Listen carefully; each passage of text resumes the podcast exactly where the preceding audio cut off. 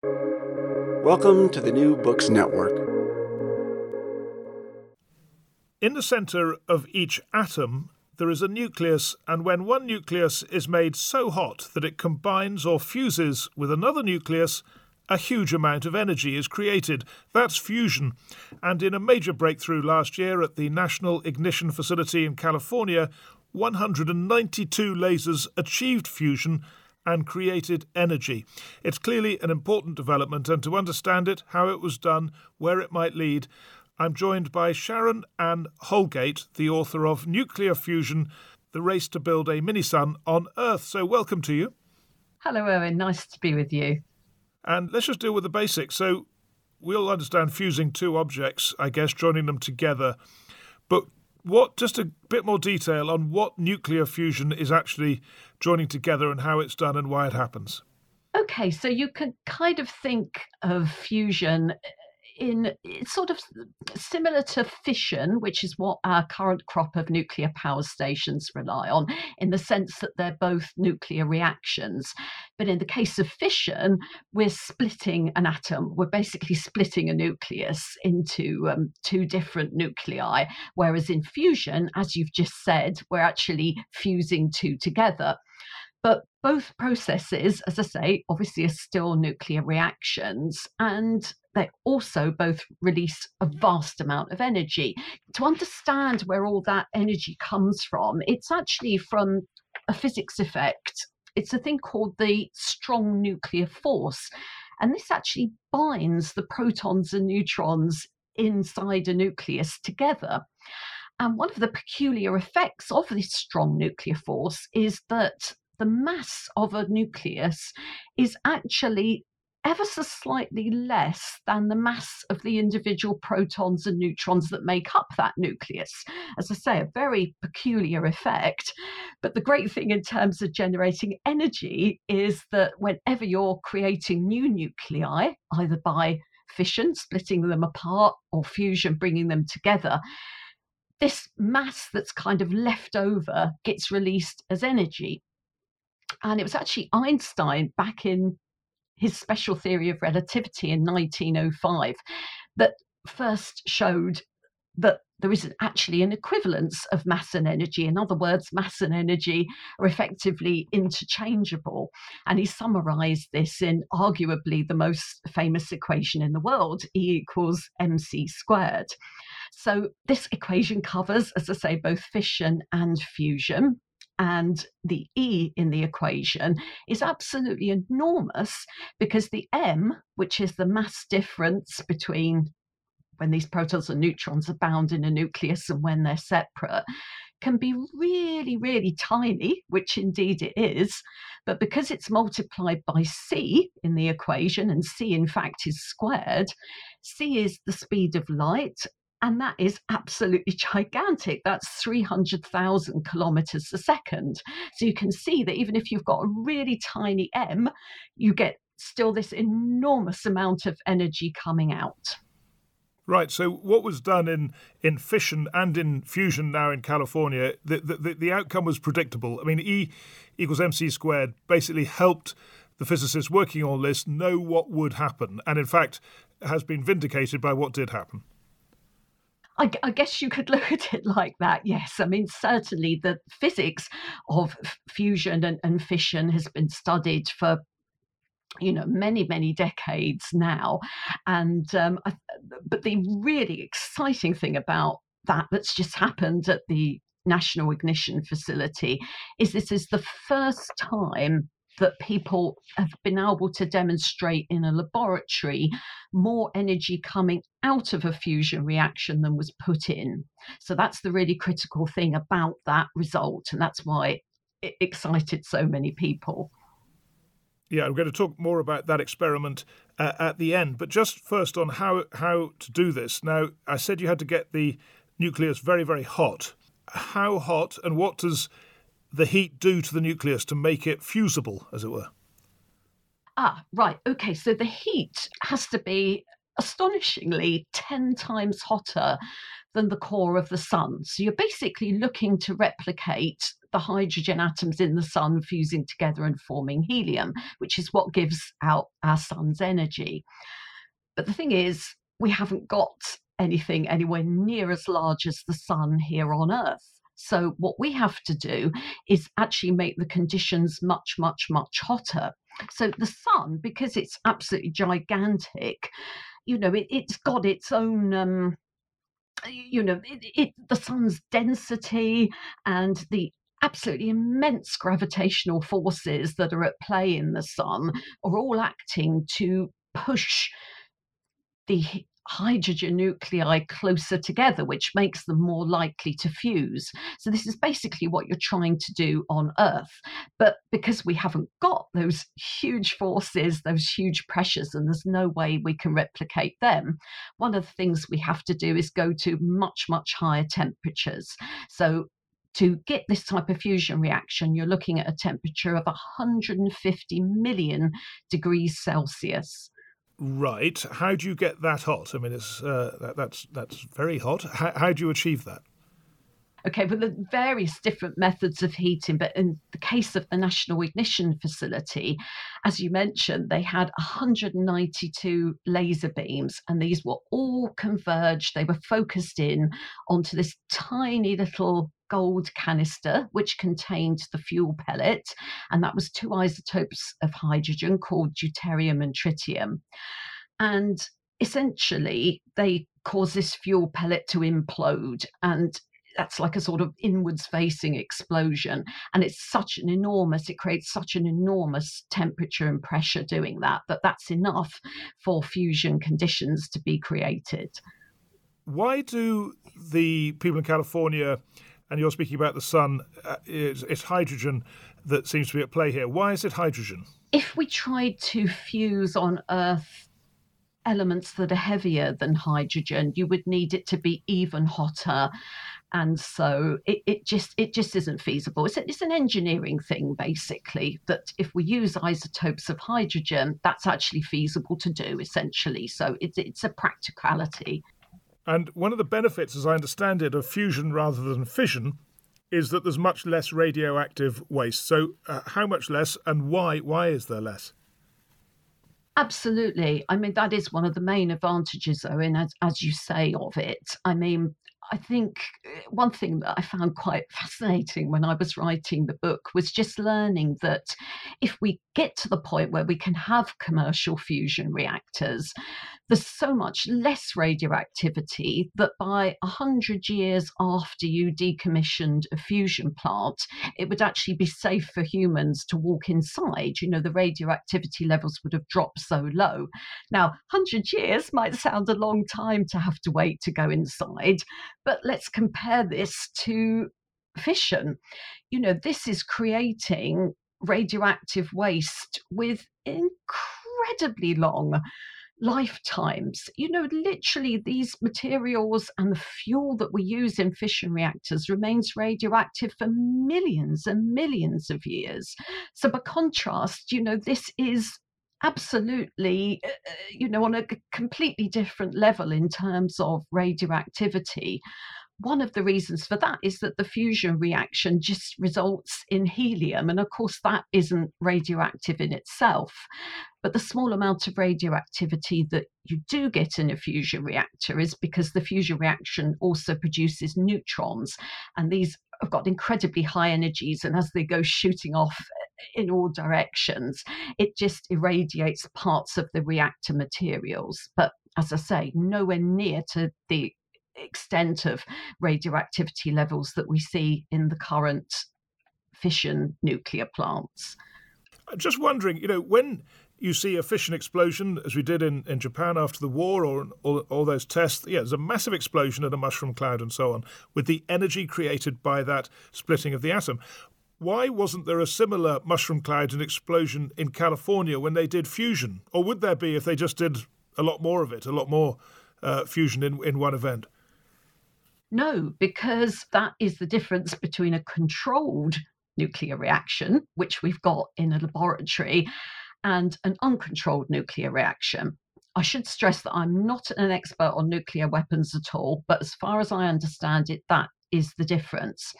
And also, another thing to say about fission is that this is what's known as a chain reaction.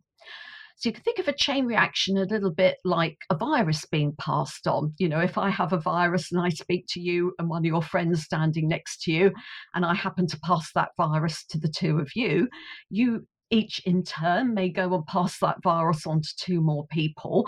And so you see how that multiplies up very quickly. And a fission reaction is very similar to that. So the neutrons coming out of a fission reaction then trigger more fission in other atoms. And so the process multiplies and multiplies and multiplies. In fusion, it's not a chain reaction. You're having to supply huge amounts of pressure and of heat in order for the fusion reaction to occur. And the minute you stop putting in all of that heating or, or whatever methods you're using to help compress it as well, the reaction simply ceases. So, in that sense, it is a completely different reaction. And this is one of the reasons why some physicists describe the fusion reaction as inherently safe, because you can't get any of these sort of runaway events that you can potentially get with nuclear fission. Yeah, and, and I mean that takes me on to another question, which I guess is quite hard to answer because it's very speculative. But it just just occurs to me that the interest in fission, and we're getting onto the sort of politics of this now, and the geopolitics, the, the, the emphasis on fission after the Second World War oh, during the Second World War, when all those uh, research programs were going on, was because of its potential explosive force, its use as a military weapon. Whereas if, if there'd been more interest, frankly, from the beginning in the energy that could have been created from this nuclear science, we might have had fusion before we had fission. I, I, don't know whether that's the case or not. I mean, I would certainly say that fusion in terms of energy generation is definitely a much more tricky engineering prospect than fission. So that's probably not the case. But I think what's really interesting when I was looking at the sort of research for the book is how as you say, you know, the geopolitics is such an important part of this. I mean, I, I, think probably the turning point, I would say, for fusion was when Dwight D. Eisenhower, you know, the then um, president of the United States, he gave what became known as the Atoms for Peace speech in December of 1953. It was at a United Nations meeting. And this is one of the things that this contained was a plan for the US to encourage peaceful uses of fissionable material, because as you say, prior to that point, all the energies have been going into weapons research. And out of the back of that came this interest in looking at fusion as a potential energy source. And, and certainly, you know, by the 1950s, there was a lot of excitement about fusion energy research. And you see another resurgence in interest in the 1970s. Again, a geopolitical situation where, you know, there were oil shortages. And again, you suddenly see a lot of funding from governments and so on going into fusion research. So, definitely a very strong link, I would say, um, was certainly how I interpreted it from, from looking through the history of this between the geopolitics and, and the work in the labs, as it were. So, uh, just tell us, uh, looking at fusion then, because I mean, people know the fission story and the Manhattan Project and all that, but the fusion story starts you're saying a little bit after the Second World War, and in the United States, did did others try and achieve fusion? Was it mainly the US? Where, where was trying to do it early on? Quite a few countries were, but a lot of this research was was classified. And interestingly, as I was writing this book, some of the things I was trying to ask interviewees, in fact, some of this research is still classified. So there are certain things that I wasn't able to find out. I mean, certainly one thing that that you know, there's a lot of information on the internet and so forth about is some of the things that were being done early on in the US and in the UK. So, in the UK, for instance, in the like late 1950s, we had this device called a Z pinch, machine. And it was basically, I mean, it would look extremely basic compared to the sorts of fusion experiments we're having now. It was essentially a, a, tube filled with deuterium gas that had a coil of wire running through it. And electricity got passed through that wire and that created a plasma from the gas. And then you had a magnetic field that essentially pinched the plasma away from the walls. And this is why it became known as a pinch machine. So, you know, again, actually, the origins of that machine were for research into weapons, but it soon became clear that this was telling us things about plasmas, about the fusion process that could indeed be used for energy research.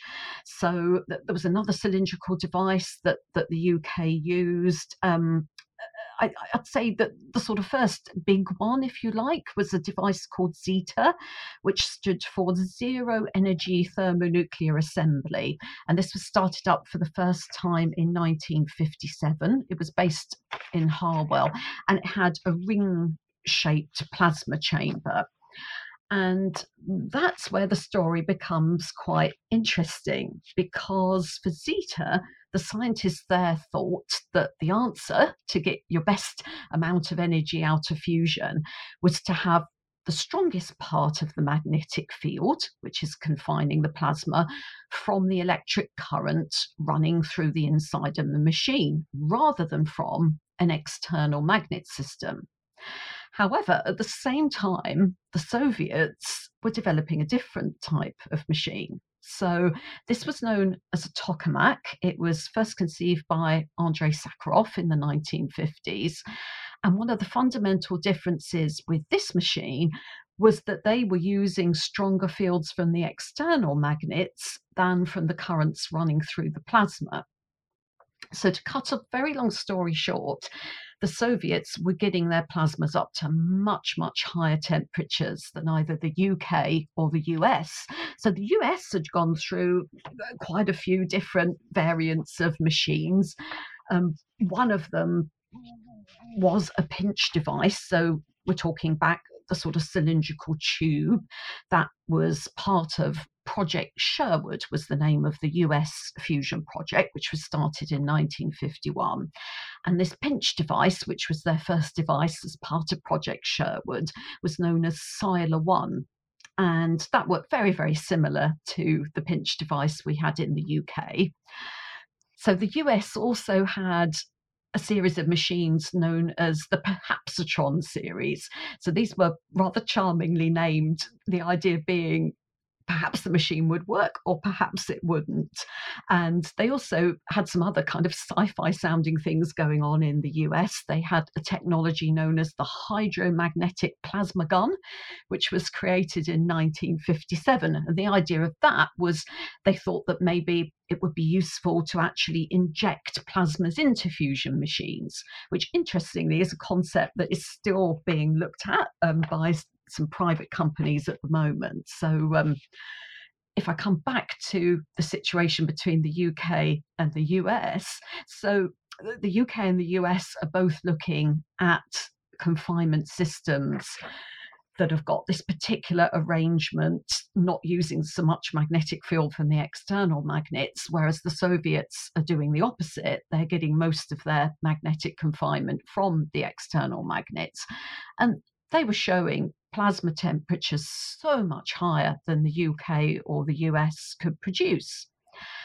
But of course, it was the height of the Cold War, and people didn't believe them in the West. They thought that these results just were not true. After some very careful negotiations, a team ended up getting permission to go from the UK out to the Soviet Union to use the new temperature measuring devices that have been developed at the Atomic Energy Authority in the UK on this Soviet machine. And they did indeed show that the Soviet tokamak design was creating much higher temperature plasmas and therefore looked a much, much better bet as a future fusion energy power plant concept, if you like. And as soon as our scientists got back here and reported the results, that changed in an instant the direction of research for both the UK and the United States. They both switched straight to the tokamak design. That's so interesting, isn't it? Because there was cooperation then across the Cold War divide, and, and presumably that couldn't have happened in the nuclear weapons field. It was just uh, far too contested. But in this field of fusion, where it's about creating energy rather than creating weapons, there was a degree of uh, cooperation. Absolutely. I mean, this didn't become hugely formalized in, until a bit of a later stage, you know.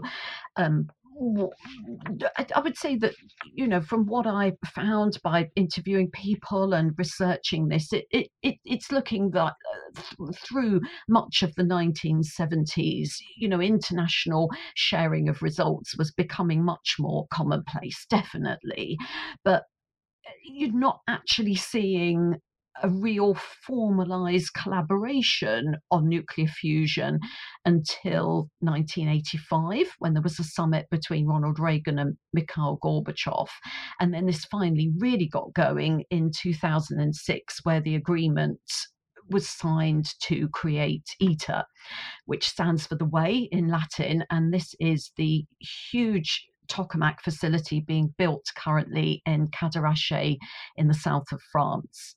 Yes, well, that brings in France. I was, I was wondering about that. So, you, yeah, you've talked about the US working on this, USSR, UK. Who else has been involved in the, the fusion race? Presumably the Chinese in recent years. In recent years, yes, there, there are there are many international players in fusion now. The Chinese have tokamak reactor. Um, there is the KSTAR in South Korea, which is being used to test as a test bed for a lot of the ITER technologies. And I should also say that JET in Culham in the UK is also being used as a test bed for some of the ITER technologies as well.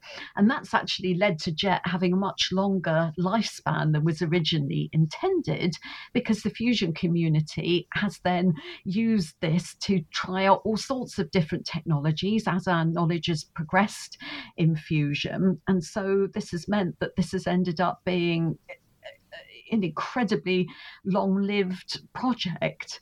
Yeah, in describing this, you're, you're mentioning the big players, the US, the USSR, UK, China, and presumably it's restricted to countries with a, you know, frankly, with a budget big enough to do it. I mean, there is certainly there is a huge level of international cooperation in ITER. So all manner of countries are putting finances into this. But just to give some idea of the scale of the cost, the the best estimate is that the cost of getting ITER to the stage of first having a plasma going inside it is approximately 17 billion euros. So, I mean, we're talking serious cash here.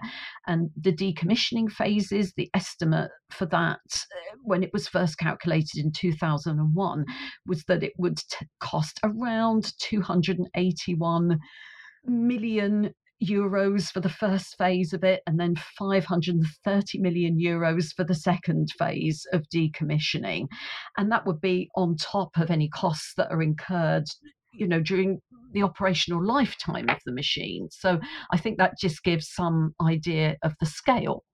And I think this leads on to something which I think is an important point to make. You were talking about what countries are looking into fusion and so on. I think something that came through really strongly from all the fusion experts I spoke with was this idea that it's not very likely that the final solution to uh, fusion energy in terms of exactly what technology would make a viable commercial plant is going to come from just one country or one project. It's much more likely to be a collaboration or a pooling together of knowledge from private fusion companies who've got the ability to be extraordinarily nimble, trying out designs on a much smaller scale, compared with publicly funded projects from governments. So I think that's another really interesting aspect of fusion that as I say, most fusion experts I spoke with did not think that it was all going to come from these huge international collaborations or entirely from private companies either, but definitely from a, a mixture of the knowledge gained from both approaches. Nonetheless, as we as we said at the beginning, this national ignition facility in California at the uh, Lawrence Livermore National Laboratory has had this big breakthrough, and I just wonder what the implications of that are. I mean, what stage are we at in the development of, of fusion energy that people can use?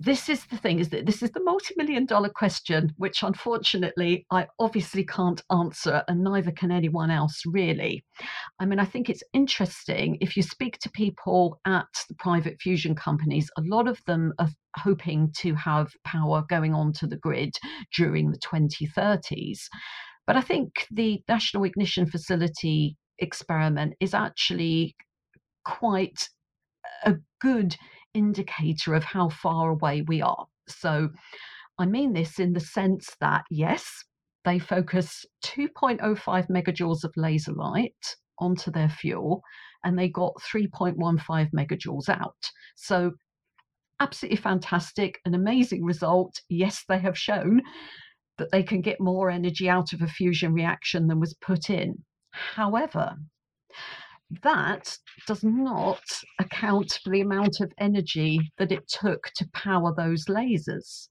Now, that took an additional 300 megajoules of energy, which they had to take off of the grid to fire up this laser.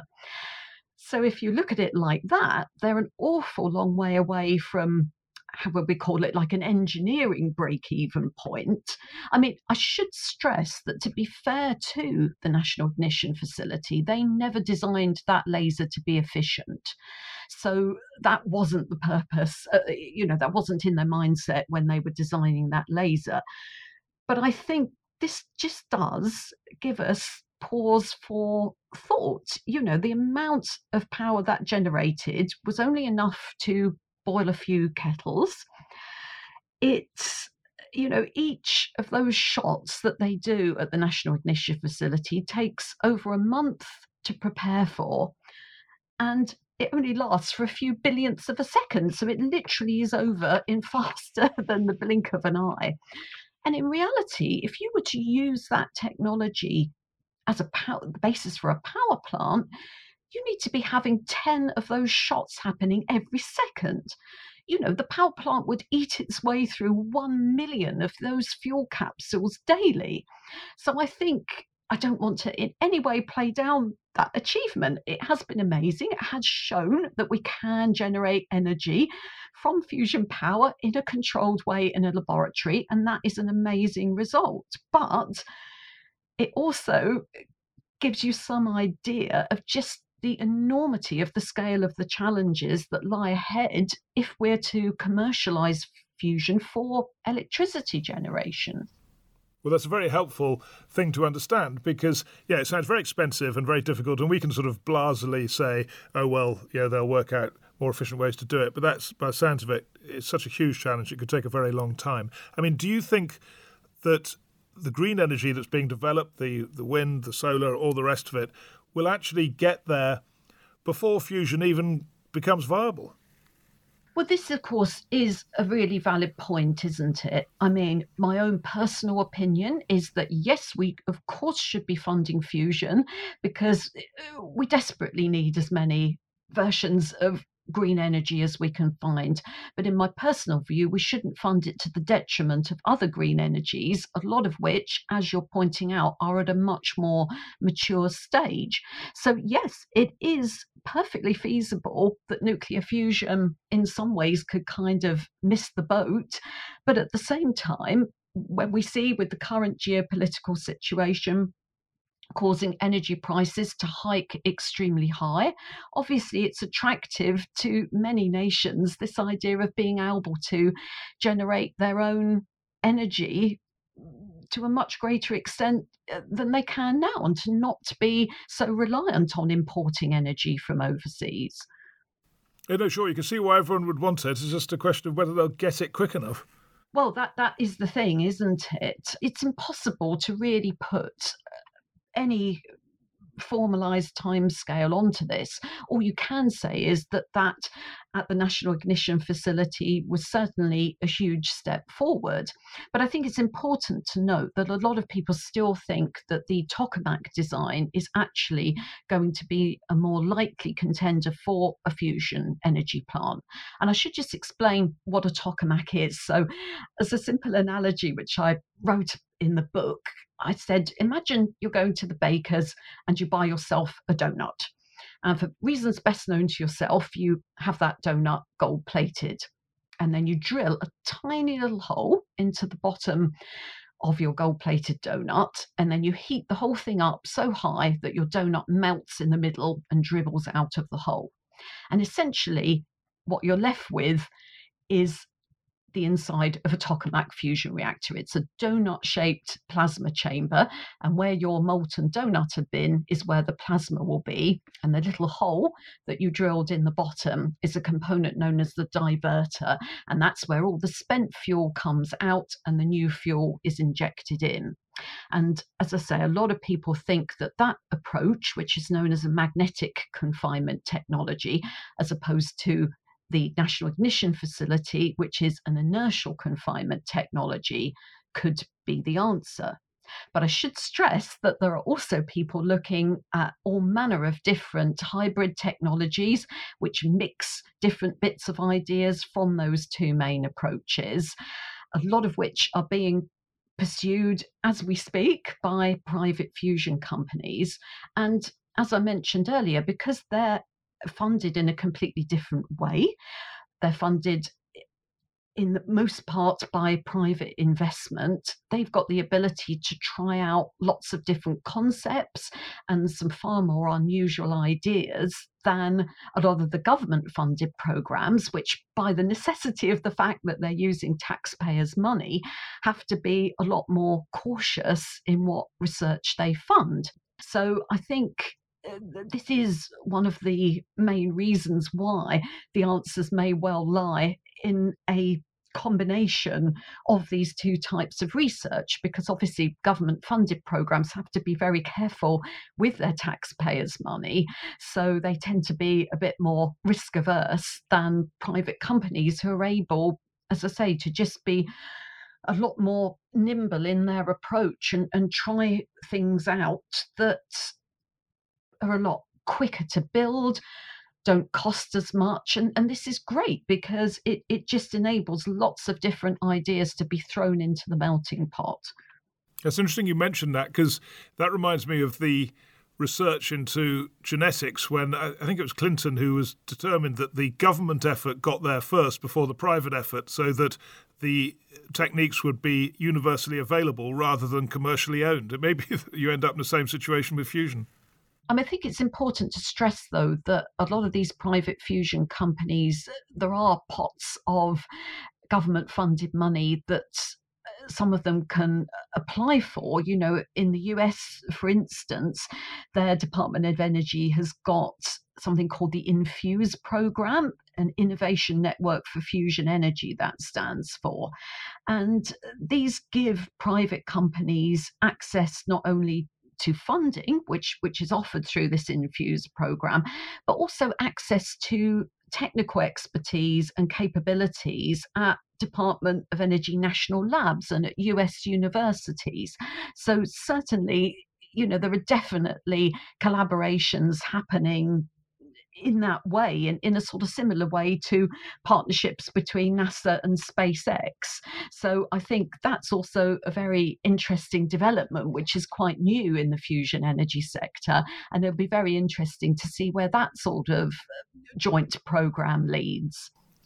Yeah, exactly. So the, the copyright issues or the ownership issues may be rather more complex than I than I suggested. Well, look, that's that's uh, very, very interesting. Thank you very much, Sharon Ann Holgate, for telling us about where nuclear fusion's got to and where it may be going.